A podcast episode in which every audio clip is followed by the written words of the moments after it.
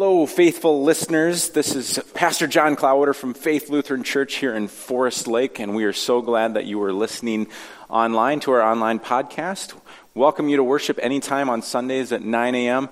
or 10:30, and thanks for being here. Thanks for participating in worship with us as we look forward to the week ahead. A gospel reading from the 16th chapter of Luke. Glory to you, O Lord. Jesus said, There was a rich man who was dressed in purple and fine linen, and who had feasted sumptuously every day.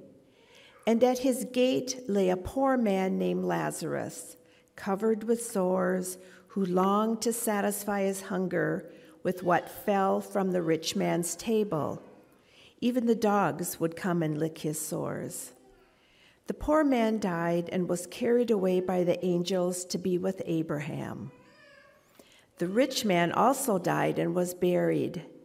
In Hades, where he was being tormented, he looked up and saw Abraham far away with Lazarus by his side.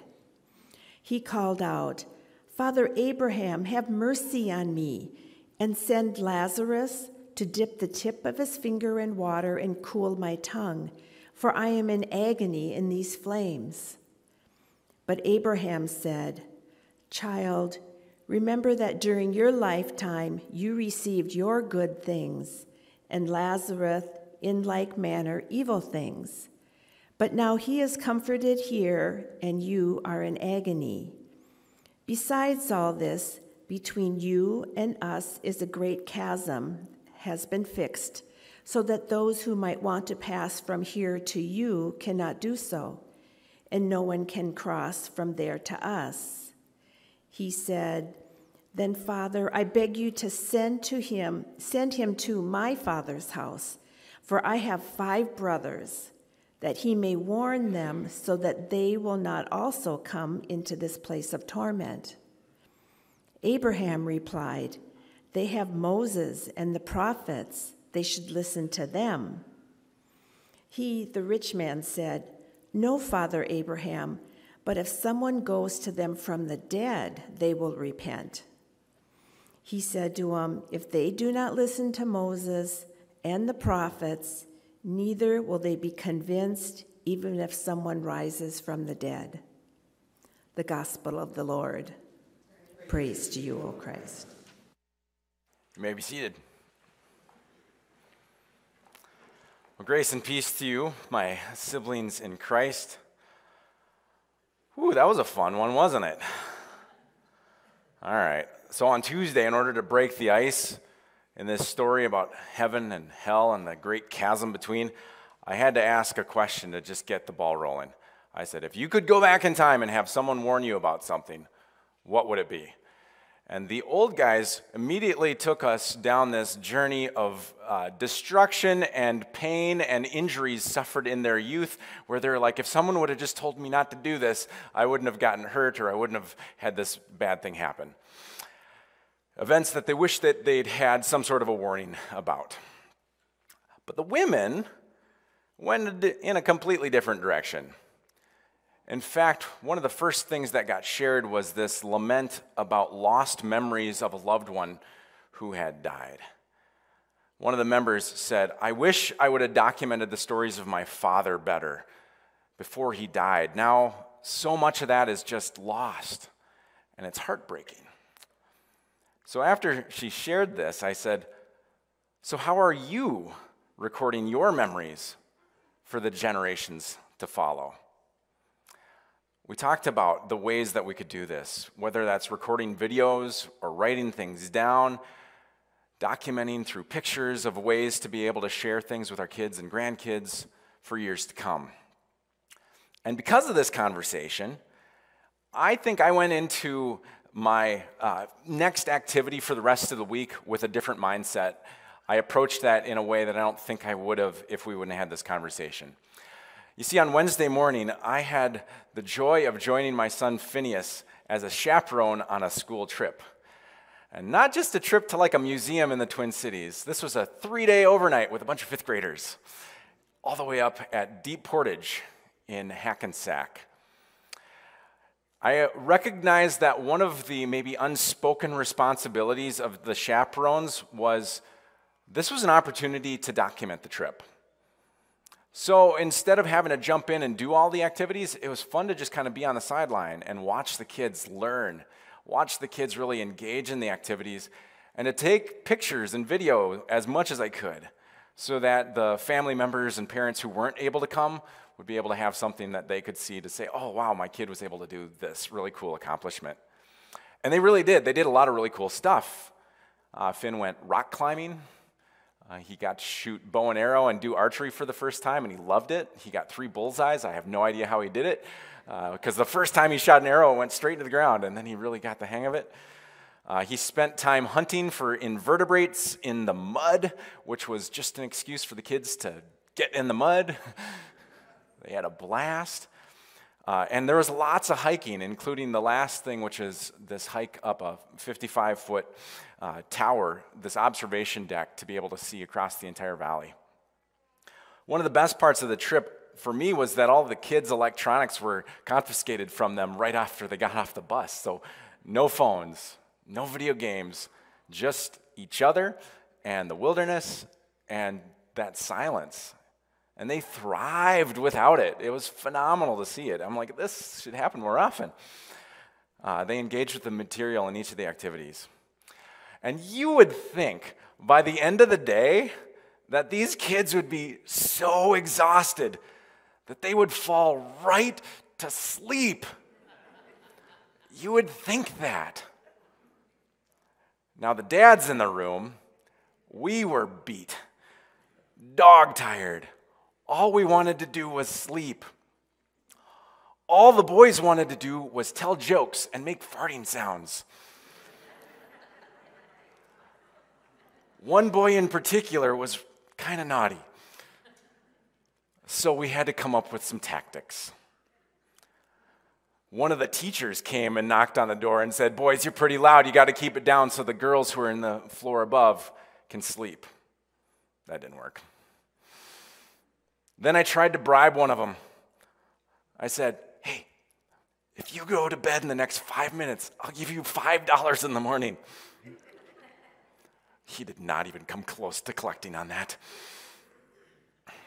I played another card. I played the threat card. If you don't go to bed, we're going to have to call your mom to come and pick you up tomorrow. He said, oh, My mom wouldn't mind. She would want to come and see me. I think he was overselling his hand, honestly. A three and a half hour drive and then a three and a half hour drive to get home. I don't think she would have been nearly as thrilled as he thought she would be.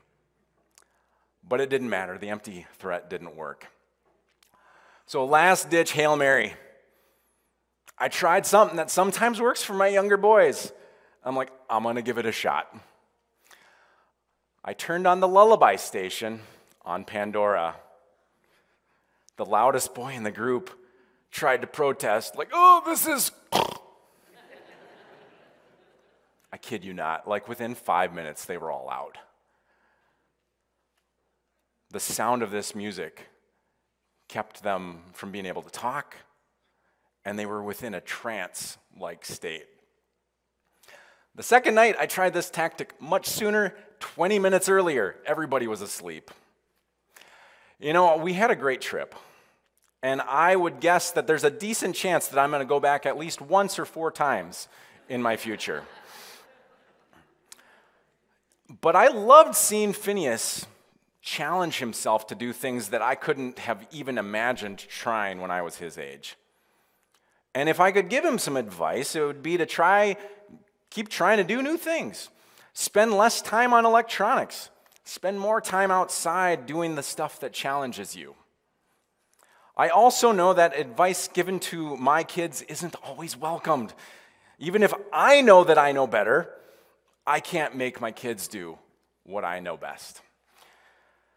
It's kind of like this parable that Jesus shares. You know, there's this obvious, you know, you know what you're supposed to do kind of element to the story, right? Like, how often do we really go outside of our gates when we see the Lazaruses of the world? You know, how often do we get outside the walls of our comfort, those walls that we've built around us, to actually help someone else that might cause us a little bit of discomfort or to get a little dirty. You know, on the surface, this would appear as if Jesus is giving us some clear instruction on what heaven and hell looks like. But I think there's further study that makes it a little bit more clear that the bigger details for us to focus on is actually how we treat each other in this world. Jesus is teaching us what it means to repent and to actually turn to Jesus, and that in a relationship with Jesus, that that is truly our goal. That when we're living in that relationship with Jesus, we notice others, we live for others, we do things that aren't just about ourselves. We aren't getting measured by how many things we do right, and there's not a scoreboard up in heaven that's docking points from us when we fail. And you're like, boy, that sounds great, Pastor John, but that's not how we operate. That's not what we focus on, especially us Americans, right? Like, we can't get out of our own way. We are just consumed with, like, well, come on, Pastor John, we, know, we want to know the secrets of heaven and hell. Come on, that's what this is going to tell us, right? British theologian N.T. Wright had the question why do Americans fixate so much on hell? He said, I really want to know why is it that the most prosperous, affluent nation on earth is really determined to be so sure that they know precisely who's going to be frying in hell and what the temperature is going to be and so on? There's something pretty disturbing about that. I agree. I think Jesus wants us to focus on the present. I think Jesus wants us to focus on how our relationship with Jesus could actually lead us to take care of our neighbors across the world, or in our own backyard, or in our neighborhoods. Pastor Kendra Ramon says this parable serves to refocus the hearer, us, on what we do with what we have. How do our vocation, like what do, what do our jobs, what are the things that we do within our week, how do they serve our neighbors? Our virtue isn't determined by our wealth, our employment, our gender, our immigration status, our body type. It's born out of our deeds. It's born out of the things that we do for others. And it's not like we're doing stuff in order to get into heaven, right? Our faith in Jesus has already secured that. It's done. There's nothing that we can do to make sure that Jesus sees us. Like, hey, Jesus, look at this. Jesus already knows. Grace already won. So, is it possible that we might be missing an important detail? Are we so caught up on the stairway to heaven or the highway to hell that we don't realize? Yes, I made an ACDC and Led Zeppelin reference. That we don't realize that Jesus is telling us what we need to know. Oh, Father Abraham, if someone goes to my family from the dead, then they will repent. And Jesus says the answer if they don't listen to Moses and the prophets, neither will they be convinced, even if someone rises from the dead. We can hear from the Bible, but sometimes we forget about the main thing. And the main thing is the main thing for a reason.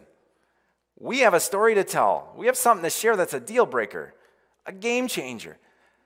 Jesus rose from the dead. I'm convinced. And because Jesus rose, there's something to hope for. So if you could go back in time and have someone warn you about something, what would it be? Well, Jesus did. Jesus came back and told us a message. I know it happened a long time ago, but that message is just as alive and, and valuable and important for us today. And it's not a fear based message. Maybe a bunch of 10 year olds can teach us something here. You know, threats, bribery, consequences, fear, none of those tactics worked for them. What did work? Peace. A message of goodness, maybe this trust relationship, promise of hope. Little Connor who was up here blindfolded, maybe a friend to lead us when we're in the dark. We believe in God who loves our world. Loves. God's up there cheering, wanting us to succeed. cheering for us to do the right thing, but forgiving us when we don't. That's the God that Jesus is inviting us to see with our eyes today. That's the God that Jesus is saying, This is who you turn to when you repent. It's the God who cares for us, the God who blesses us, the God who created us to care for others. So, what if that was part of our message? What if we were the carriers of that message? How would you include faith in your memories? How is God with you through the joys of your life, but also the struggles and the challenges?